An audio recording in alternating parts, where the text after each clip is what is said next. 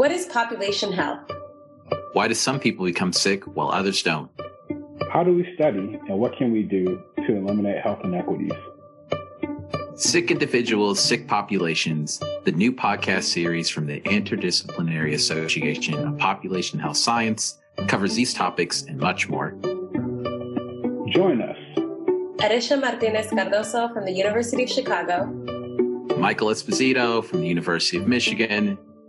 And I'm Darrell Hudson at Washington University in St. Louis. Twice a month, as we discuss cutting edge population health research with scholars working across disciplinary boundaries.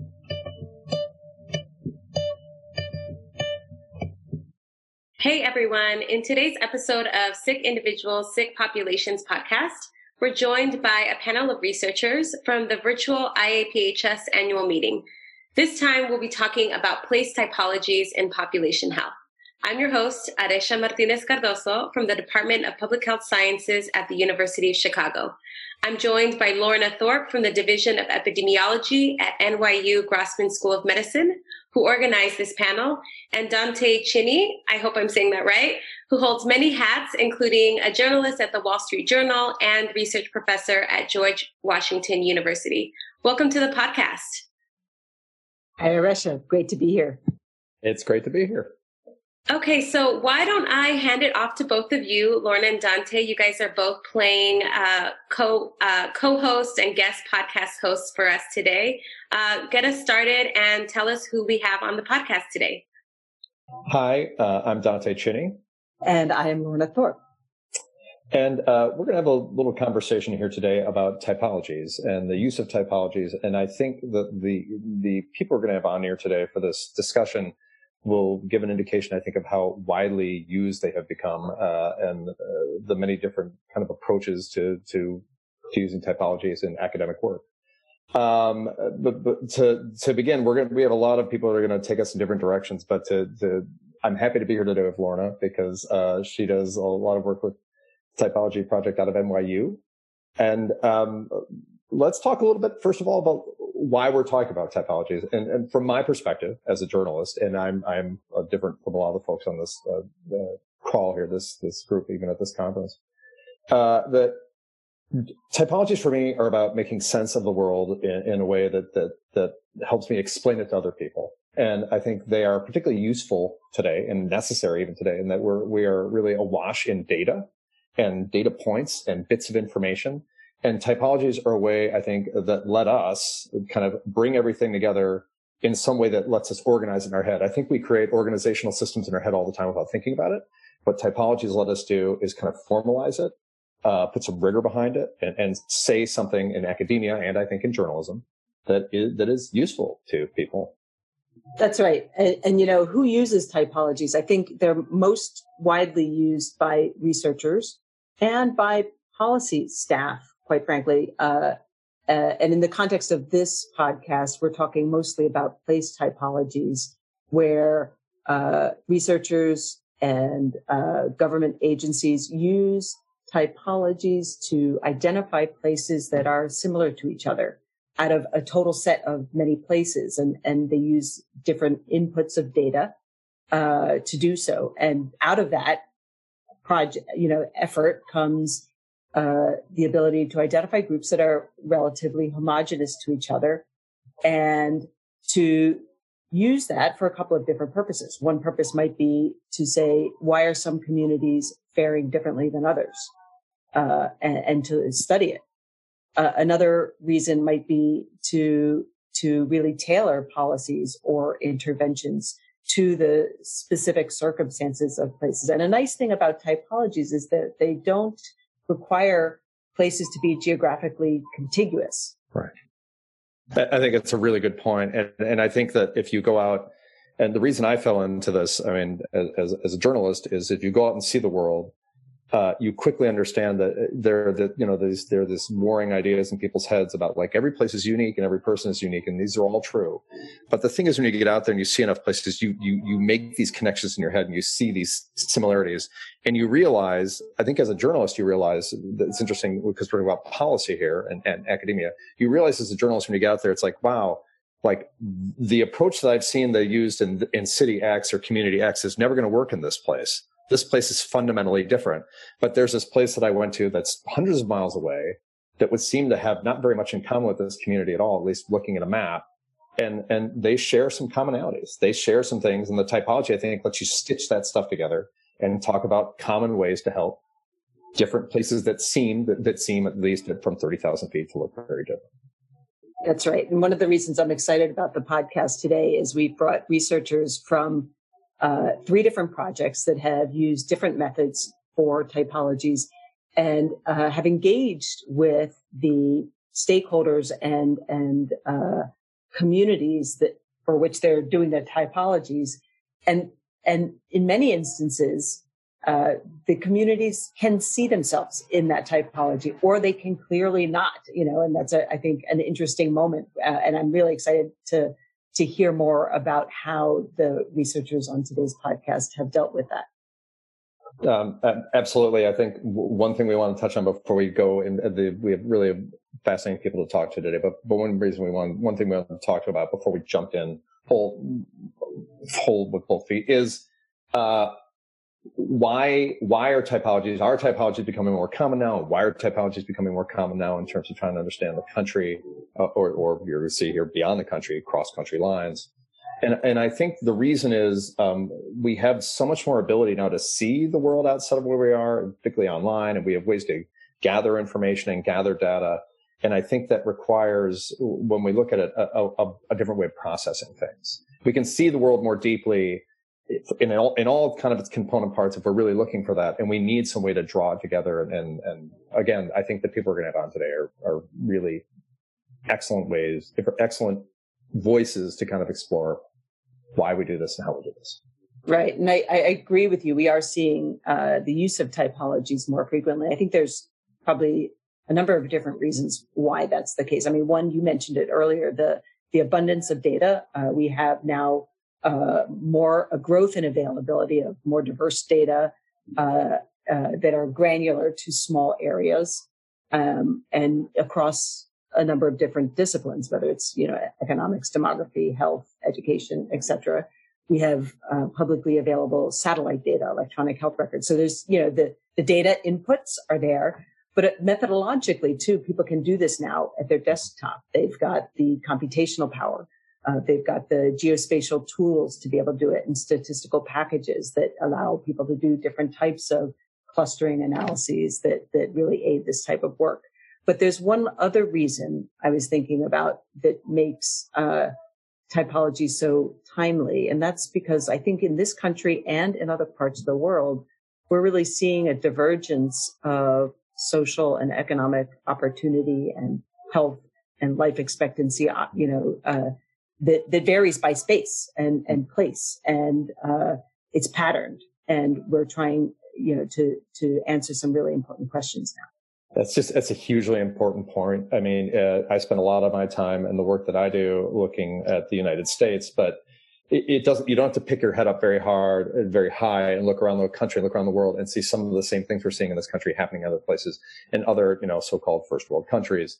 The same patterns that we're seeing develop here developing in other places. And and you're right. And, and uh, that combination of the data, the computational power, and and the need really is what we're talking about. I guess uh, those three things coming together and really making typology more more prevalent and and more important. Right. So I, would love to to tell you who we're going to talk to. Uh, on this p- podcast, uh, you and I could talk all day, but I think yes. we've got some exciting people. and so um, maybe I'll start with introdu- in, introducing each of them. Um, we have brought Ari Pinkus in. Uh, she is the manager of the American Communities Project. And that is a project based out of George Washington University's School of Media and Public Affairs. You know it well, Dante, because you were the founder of it. Uh, um, and it, it, has been a, a, a, really innovative and creative uh, social science and journalism efforts to really break, break out uh, typologies of communities across America. So we're really excited to have Ari. And I think she also comes with a background as a news editor for the Christian Science Monitor, which, which means she's really seen a lot of America. We also have Justin Feldman, and Justin Feldman is a tremendous social epidemiologist, and he is currently Health and Human Rights Fellow at the Francois Xavier Bagnoud Center for Health and Human Rights at Harvard University. And for the last several years, three years or so, uh, he has been a collaborator with the City Health Dashboard. And that's a project that I know quite well because I've been a, co-principal investigator of that project. And so Justin uh, brings uh, some uh, uh, description of how we have built in typologies using the City Health Dashboard. And that is a project led by the NYU Grossman School of Medicine uh, that has a goal of bringing data to city leaders and the public um, around health and health equity for, for more than 750 cities. Then we have the dynamic duo of uh, Olga Lucia Sarmiento and Usama Bilal. Uh, Dr. Sarmiento is professor in the Department of Population Health at Universidad de los Andes School of Medicine in Bogota, Colombia. She's also a site principal investigator of the SALURBAL project. SALURBAL is uh, Salud Urbana in America Latina or urban health in Latin America that studies how urban environments and policies impact the health of city residents across Latin America. Dr. Bilal is also associated with the SALURBAL project, and he is assistant professor at Drexel Dornsife School of, of Public Health, hails originally from Spain, and he is a member of the Urban Health Collaborative. So a great lineup, Dante, and I'm going to uh, pass it to you to take it away. Yeah, and if the, those introductions show why Lorna did this, the, the pronunciation was excellent. Uh, I can't I can't do that as well as she can.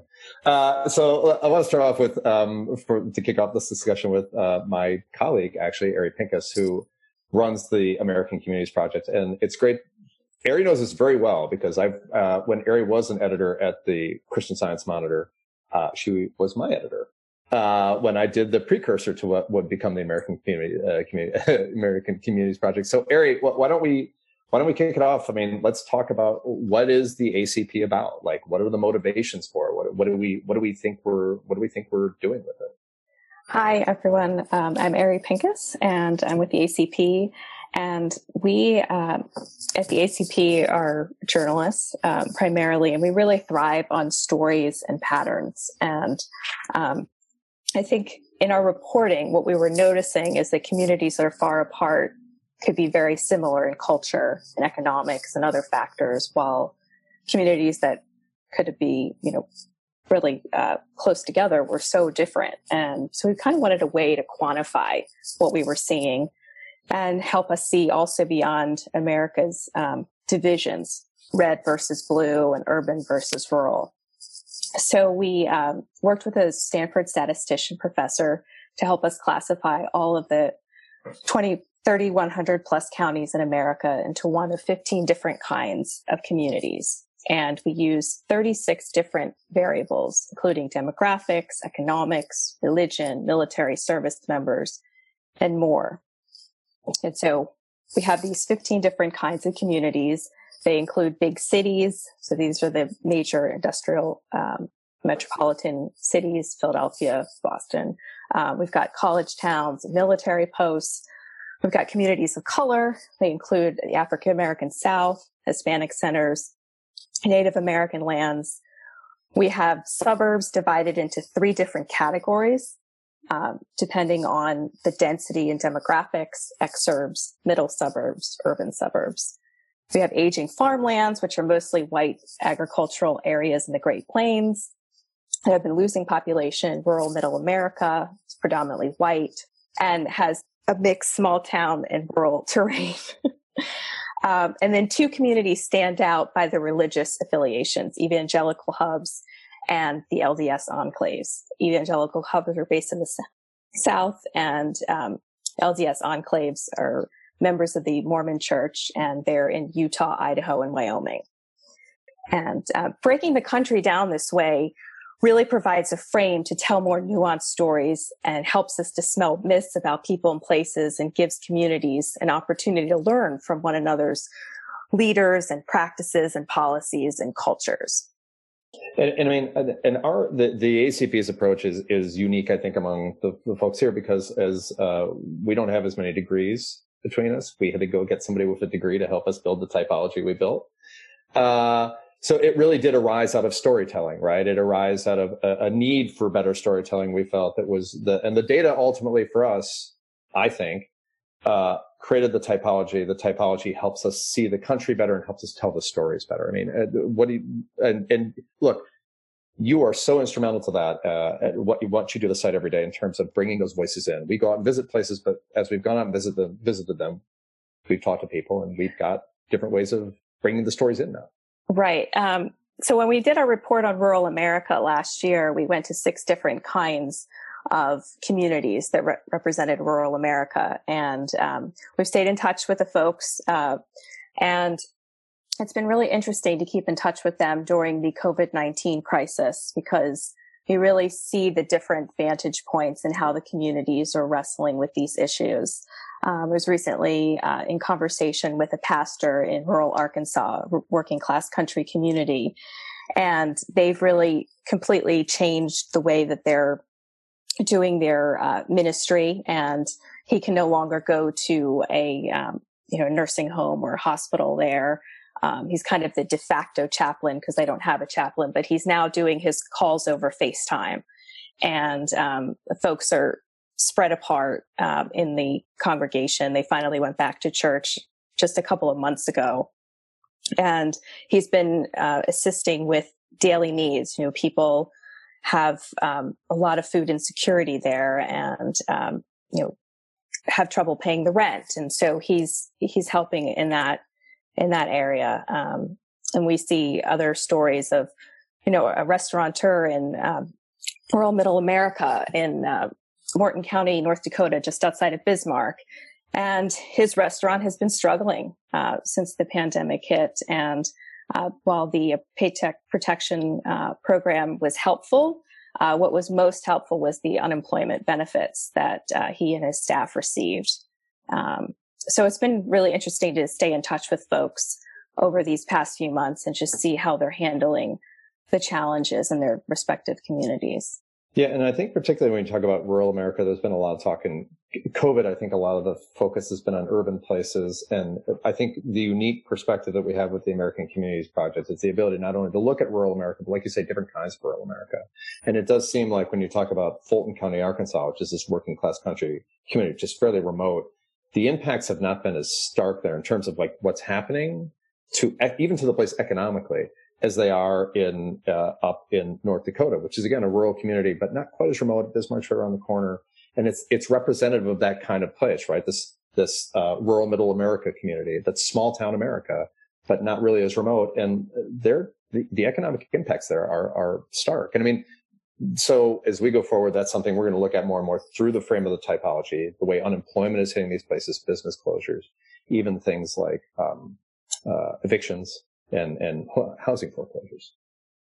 Yes, absolutely. I think uh, evictions and housing foreclosures are going to be really important to look at in the coming months. Um, we're really trying to reach a pretty diverse audience from, you know, journalists to foundations to nonprofit leaders to community leaders.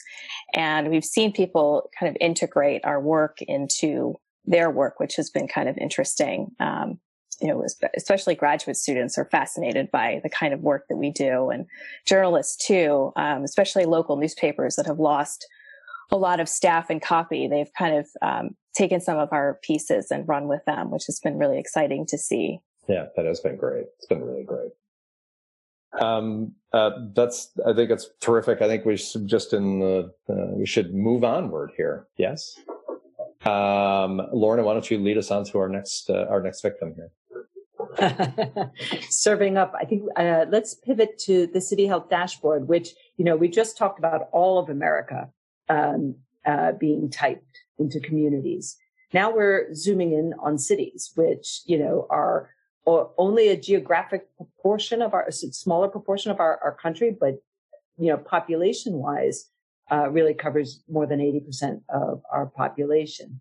Uh, so uh, I, I, think uh, having you, Justin, join us and tell us a little bit about the City Health Dashboard and the typology developed. Sure. So I will start with the background on the City Health Dashboard. Um, City Health Dashboard came out of recognizing a need for city level data on health and the social and economic determinants of health. And in the United States, we have these units that are very easy to work with called counties. There's something like 1,400 of them, and they cover the entire country. And most of our health data in particular that we have at the, the smallest unit we have it at is the county. Um, and then when you get to cities, which cover less of the country, often it is a struggle to get city level health data. And my colleagues and I, including Lorna, have looked at what happens when you try to use county level data to characterize cities. Uh, and quite often there are important differences. Uh, often, I mean, it, it really depends on the particular city, but I think if I remember correctly, the overall pattern is that cities tend to have lower income populations and greater uh, concentrations of people of color than their surrounding counties. So by using county data, you often understate issues of social inequality and deprivation. Uh, so that's that's a key feature of this website, which uh, draws on a lot of U.S. Census data, which is a very rich source of all sorts of economic and social data at various geographies, including cities. Uh, but then we have some special data uh, that we've sort of cobbled together. It wasn't really me. Uh, it was our City Health Dashboard staff. Uh, some of the most impressive of which is county level, sorry, city level mortality data, which has required going year after year back to Bethesda, Maryland at the National Center for Health Statistics and getting these non-standard geographic breakdowns of mortality data. Uh, and so that that's all available, and that's on the 500 largest cities in the United States. Uh, but then we were approached by the Robert Wood Johnson Foundation to create a typology on small and medium-sized cities, which doesn't completely overlap with the 500 cities that were originally on the website. Uh, the population range we defined small and medium sized cities as was between 50,000 and 500,000 people. And it was a bit over 700 cities in the US. Uh, and our task was with a focus. So our, our focus was a bit different than the American Communities Project, which is about storytelling and journalism and, and all sorts of other purposes. We were more narrowly focused on this question of uh, concerning health and well-being of cities and trying to bring cities together that are similar to one another in terms of the challenges they may face and the opportunities they may have. Um, but perhaps they have different ranges of health outcomes. Perhaps they have different practices and policies. And if they could come together with cities that were similar to them in terms of demographics, regional economy, the size of the city and the size of the metro area, they could identify similar cities and share strategies for dealing with challenges that may be common to them.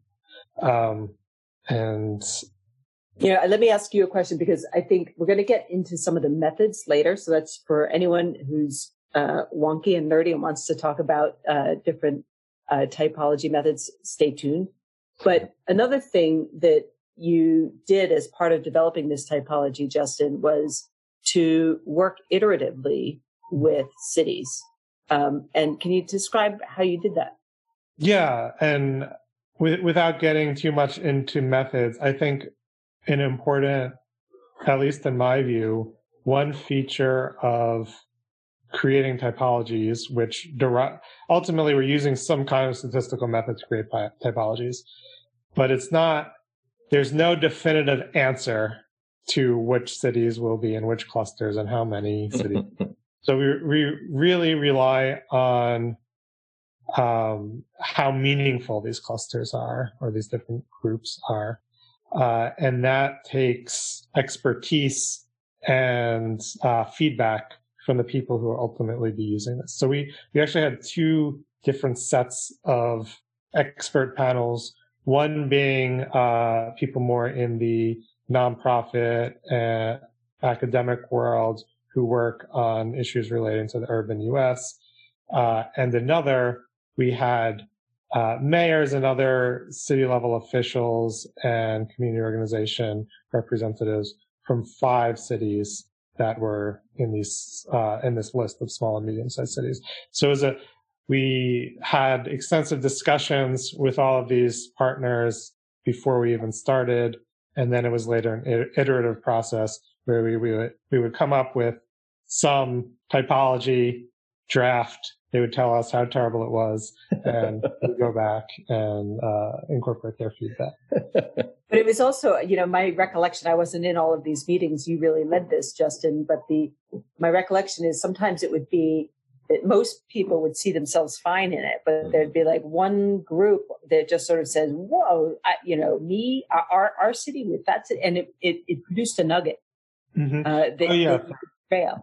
For sure. Um, I, in some cases, cities cities wanted to define themselves in, in ways that were not necessarily aligned with our, our vision. So maybe I, I can think of one city in particular that was the capital of its state.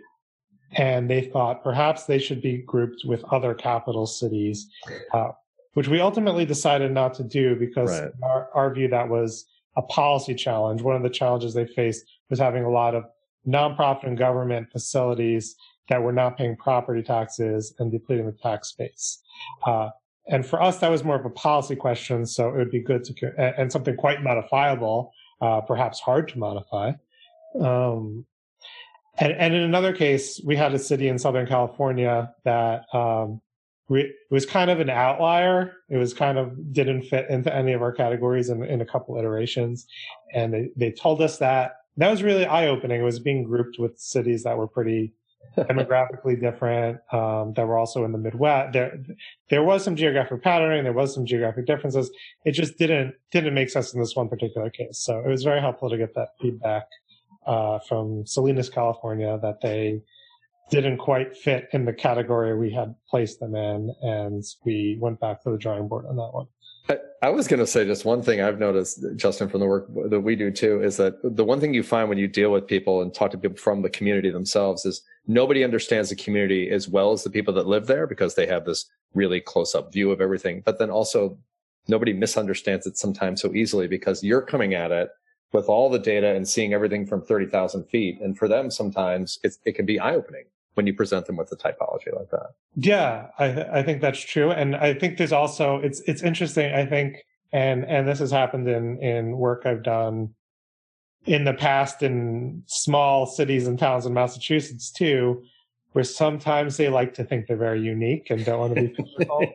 and that came up in uh, we had in almost every version of creating this typology, every draft we went through. Uh, co- uh, college towns ended up together. So cities with large college age populations, often because there was a large university.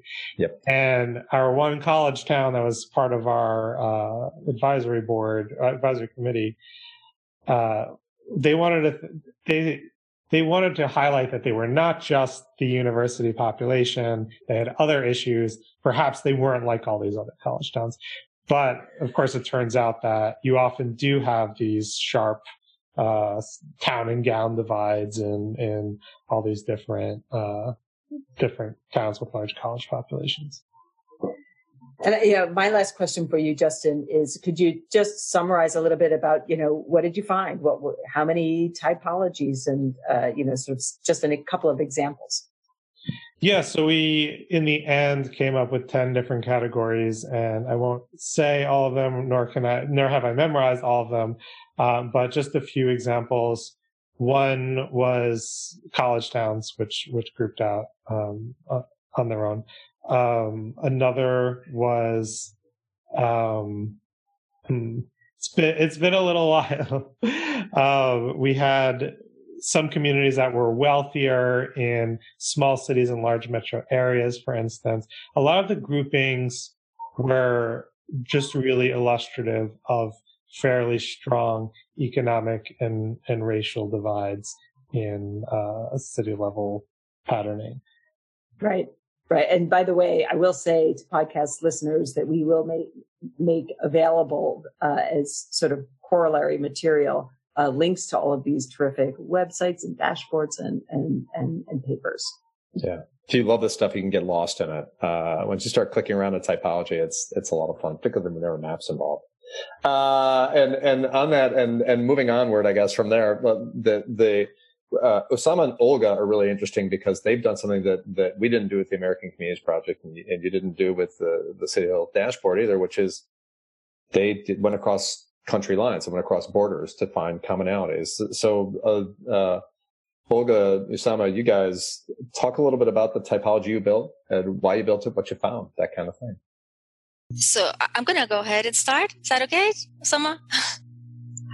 Okay, so um, yeah, so we're coming now from another region, Latin America, but as you said, there are also commonalities, and the nice things of typologies is to find benchmarks. Those are those are really unique things. But specifically for our project, which is SALURBAL, we want to know where those uh, features, those uh, factors from the environment that could be associated with different health outcomes, health outcomes such as obesity or non-communicable diseases, mortality.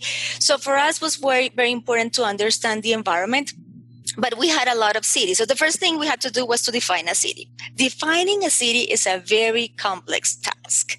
So for that, we use um, some satellite data, some expertise, and that was the first task. And then within our cities, uh, for this case, we have 370 cities uh, which are um, these uh, administrative and also based on f- the footprint of those cities we define uh, these actually geographic units. So we basically initially we wanted to know a little bit of the urban landscape. So for that we use satellite data for all those cities to have comparable data because um, I think, Justin, you were saying that it's very difficult to find data within different units. So imagine in the developing world where we had less uh, data compared to what you have, for instance, in the US. So the first thing was to have this satellite data for the urban landscape. And the second thing we were very interested in was the street patterns, the design of our streets. So for that, what uh, we used was um, data uh, from the street design from each of our of our um, different units uh, basically using street maps. So for that we have now OpenStreetMaps data and then we have the satellite data. So now we needed to build our profiles or our typologies so um, basically what we did was to find uh, typologies for the urban landscape and typologies for the open street maps for our different cities to show that um, there are different typologies that go beyond the large cities, which are the ones that have been mostly studied, like um, Sao Paulo or Mexico City or Bogota. Then we also show with this typology, similar to what Justin was saying, that many of our middle-sized uh, cities also have different typologies that also differ from the typologies that we have seen in high-income countries and developed countries. So I don't know, Usama, if you want to complement a little bit more of what we did in SALURBAL that you deal with all these data. Yeah, it's it's it's it's you know it's fascinating working across country lines, right? Because you know when one tries to do typologies of counties or typologies of cities in the U.S., you have a very clear definition that is set out by the census. You have your codes, everything. Everything is a political unit, which also makes it uh, in a way it's it's easier, but in a way it's also misleading, right? Because cities go below um, cities go below those political units. In our case, we had this interest of, of describing describing the whole thing of a city, right? If one thinks of uh, Mexico City, where the what will be the equivalent of the city in the US is something that has eight or nine million people, but really what the people experience of Mexico City is 21 or 22 million, and we will be missing that. So we had to do that process first, and we had to do that process through 11 countries, which, which all of them have their own definition of a county, their own definition of a city, etc., etc. And that, and that was something that was really tricky, but that at the end gave us this comparable, um, comparable definition of cities across the 11, across the 11 countries. And that was key because without that, there is no way to do typologies of something unless you have a clear sense of what the something is. And then, you know, the second thing, as, as, as Lucia was saying, is getting that comparable data, because otherwise, if we don't have comparable data and we do typologies on non-comparable data, we may end up clustering data sources instead of clustering underlying constructs. And that, that was very, very important. And actually, you know, as we were looking at results, one of the things that I was really happy about is seeing that we really don't have this kind of clustering between countries. It, the clusters go across countries, which is good because it means that the data is really comparable there. It means that, that com- we are capturing all of those uh, commonalities. Yeah, and in some ways, something that's bigger than politics, right? What you're really capturing with that is an economic or or, or a cultural uh, phenomena that extends beyond political boundaries.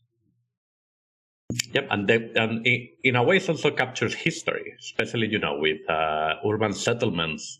They there is a big there is a big difference in when they were settled, right? And you know there is there is people that study this in a more systematic way but if we think of Latin American cities uh, settled when they were settled and then they grew when they grew, in the conditions that they have with, at its moment, lower car ownership, things like that, while now motorization rates are skyrocketing there, that's very different than cities in the US, where uh, a lot of the a lot of the growth happened uh, with that grow in car ownership, with that growing in motorization, in the, the new highways, etc., etc. So that I think makes that's what Lucia was saying. It's it's the the comparison with other with other countries that grew in different conditions. It's it's very interesting.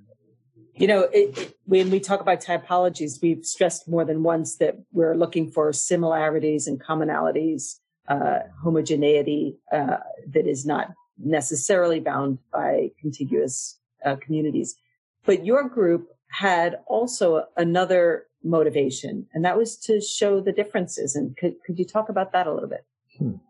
Yeah, so for us, it was also to um, underscore the importance that Latin America region is very heterogeneous. Sometimes people talk about these are the patterns of the urban landscape or the street design of the Latin American region. And as we said, we included 370 cities, 11 countries, and with different histories and different uh, patterns of um, urban development. So for us, it was very important to show the different typologies, the different profiles uh, that also are related with that heterogeneity that we see in the region.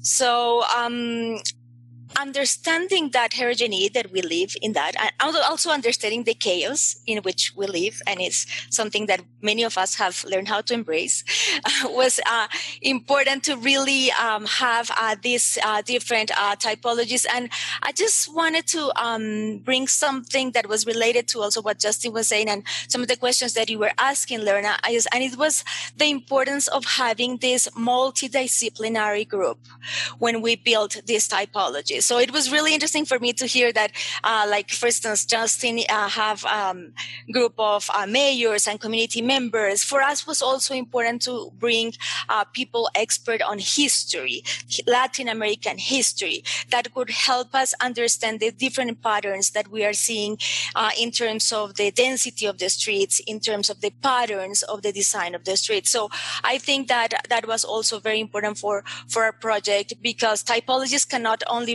could be bring could be brought by by the statistics or the methods. They have to get all this input from the experts. Uh, in their case, urban planners, transport, health, and also um, people expert on history. I, I, want to add one thing there on that last point, which is uh, very important that it's it's very I mean, it, it is possible to do typologies not knowing anything about the topic. Of course, it's possible to input them in software and then output something.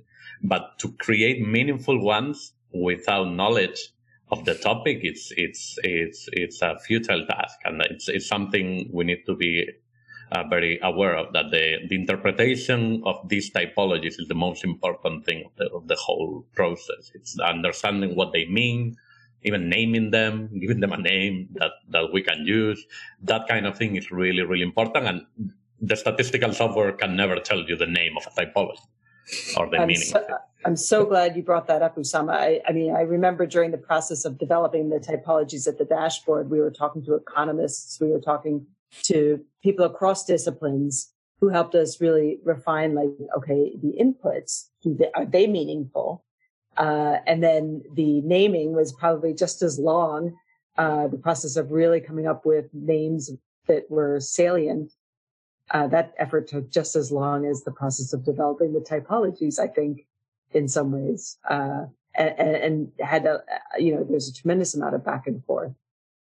So, um, which, you know, maybe now Dante is a good time for us to switch to, so we develop, you know, you develop the typologies, you get tremendous amount of expert, uh, input, uh, and I wonder if we could move to questions about, you know, uh, strategies for for for sharing the information and getting more feedback, um, and and maybe perhaps back to Ari for that. Uh, I look at it as a um, a daily challenge to get the word out when the news is just coming so fast and furiously.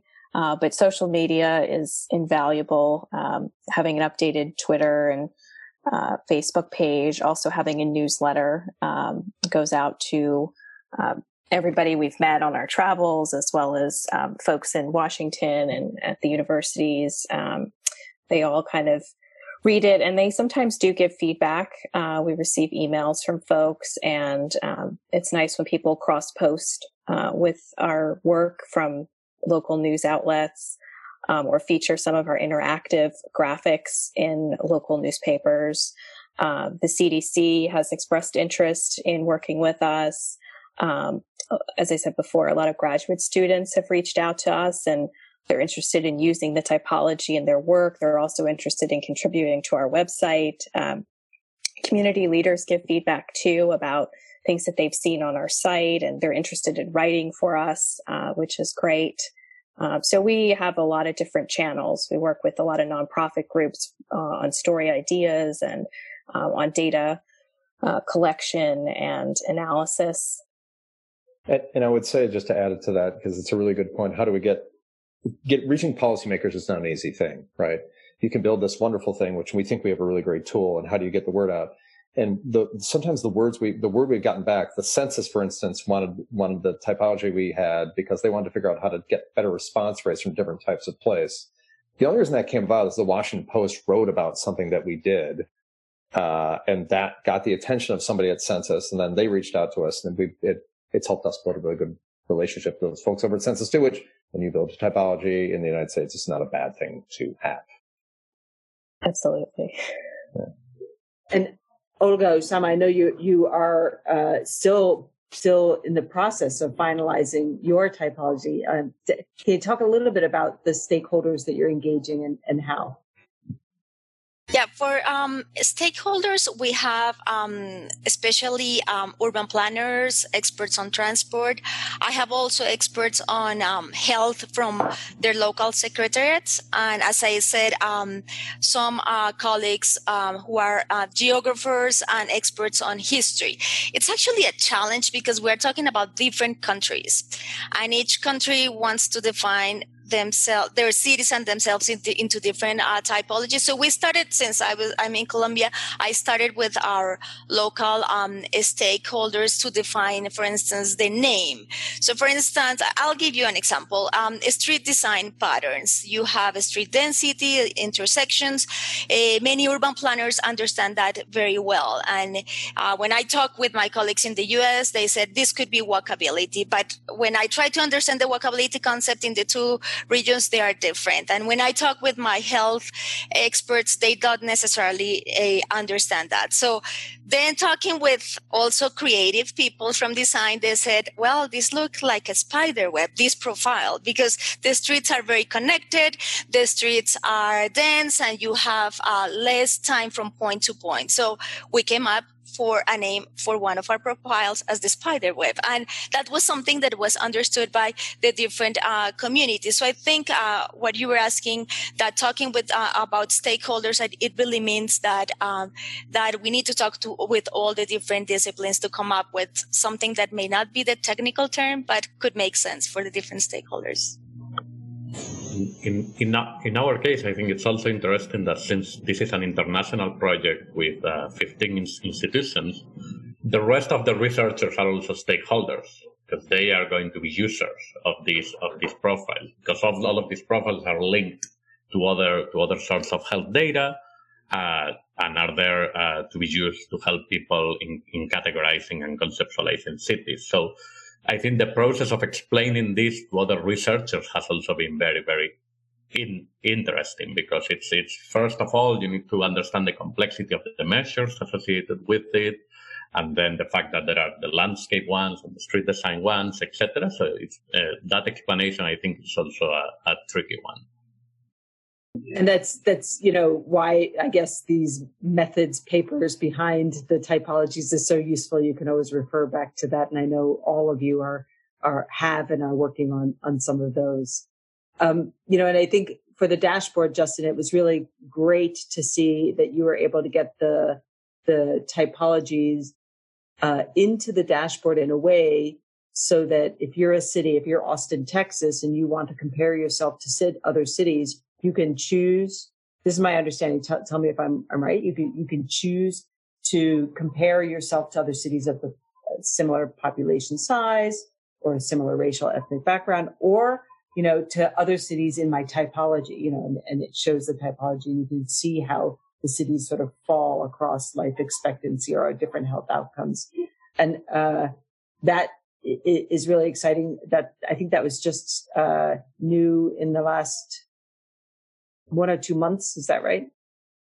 Yep. Uh, so we not only have a report you can read on the website, but a we had an, a prior city comparison tool, um, and this is just one more option of comparing your cities to others in the same same group in this newer typology we created.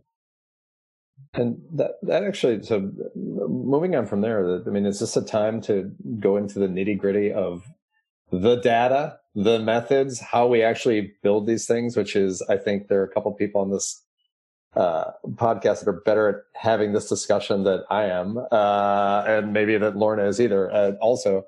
And that's uh, Justin and Usama. Um, you know, how do you go about building one of these things? How do you how do you pick what goes into your typology? How do you how do you even start to do this thing that that uh, that we're talking about here?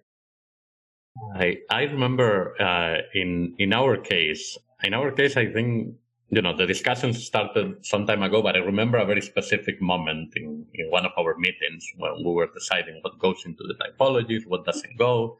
And at, at, at that point, I was uh, about to, to publish one of my dissertation papers that had dealt with uh, uh, creating typologies of neighborhoods. And one of the advices that I had received at that point is if you put 80 variables into your typologies, you are going to get something, but you won't be able to, to really explain it to anyone.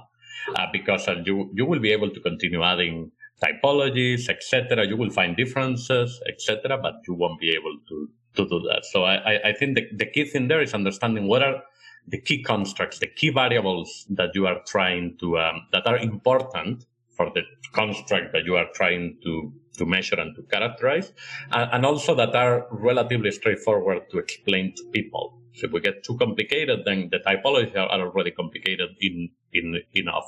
So uh, having uh, relatively simple variables may may also help there. So start small, and then continue adding uh, complexity there with the goal of being able to explain these typologies at the at the end.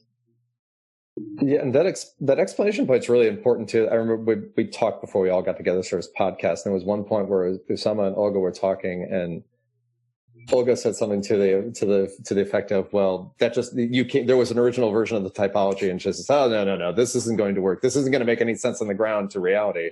And the ability of how do you translate this thing that you're building, making sure the thing you're building is translatable to people who don't have the big numbers brains that uh, some people have in this call. And I'll just sort of build on one of the first things Usama just said.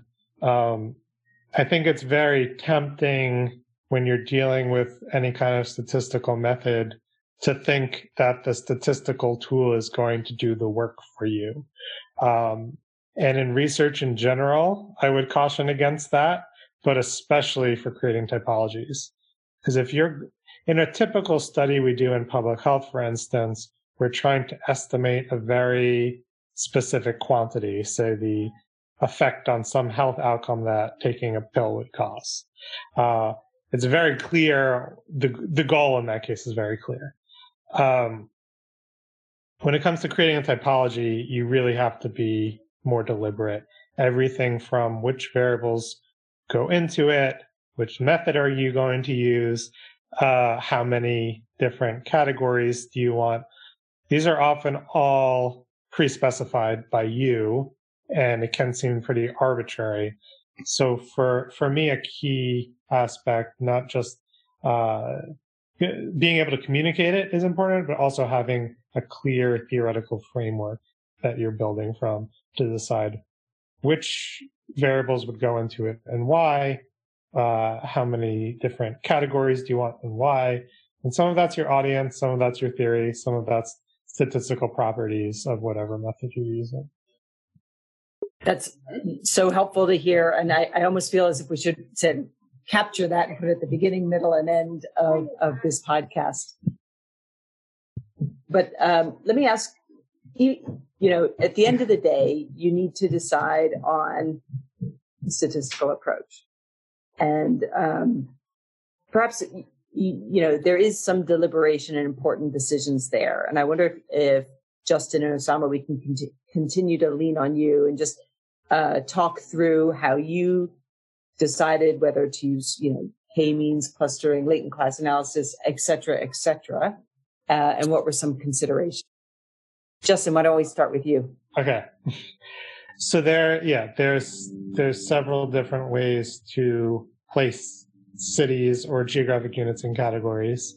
Um, you could just do it all yourself without any kind of statistics, but that that gets complicated. Although I think for a small number of cities is probably valid if what you're trying to achieve is some kind of acceptance from the end user and some kind of meaningfulness, uh, it could be worth looking into for certain smaller problems.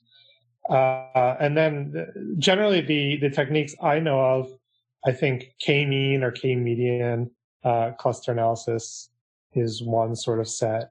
Then there's another sort of set often referred to as latent class analysis, latent profile analysis, depending on what kinds of variables you're putting in. And at least in some statistical uh, programs, it's related to structural equation modeling. It is in Stata, which is what we ended up using.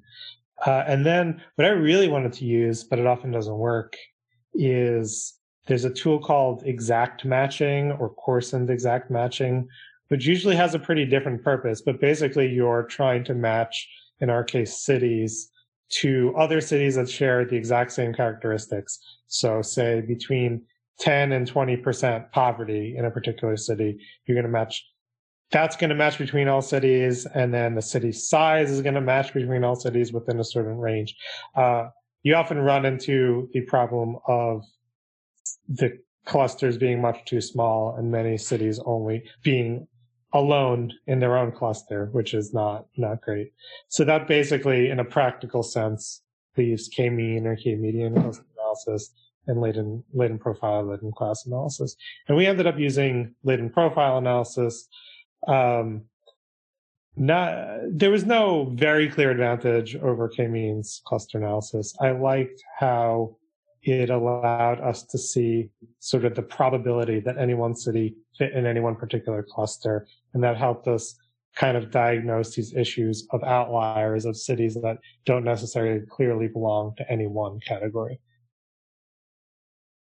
In in our case, we went with a very similar uh, with a very similar approach uh, by using uh, finite mixture finite mixture modeling, which I believe is the overall name for all of these methods that uh, Justin uh, just talk about latent class analysis and latent profile and analysis. And part of the reasoning in our case was that we wanted to accommodate several types of variables.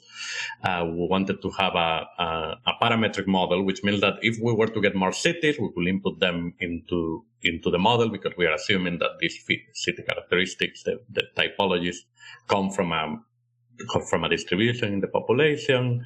Wanted to be able to to to assess how well every city was classified, etc. All of these kind of all of these kind of advantages. Now, once once you go into that, now as with any um, as with any method that is based um, that is based on on, a, on parametric modeling, one of the advantages on one side, but disadvantages, I believe, in this case, is that if you have more data, uh, you will be able to do more things, right? Because you have increased power.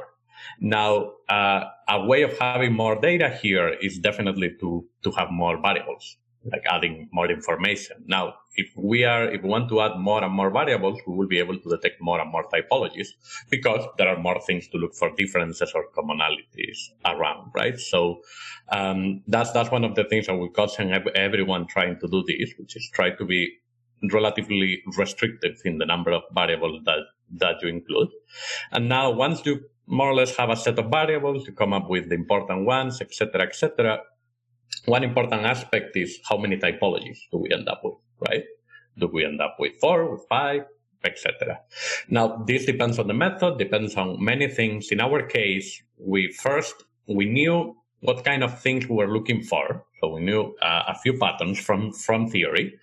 Um, then uh, we also took into consideration that the typologies that we obtained were meaningfully different from from from each other, and that they were interpretable. That we're able to look at them and see, oh, there is this spider web thing. There is these other ones that are more like a labyrinth. You will go in and have to, in order to come out of of the street. There are barely any intersections, that, that kind of thing. So that's one very important thing.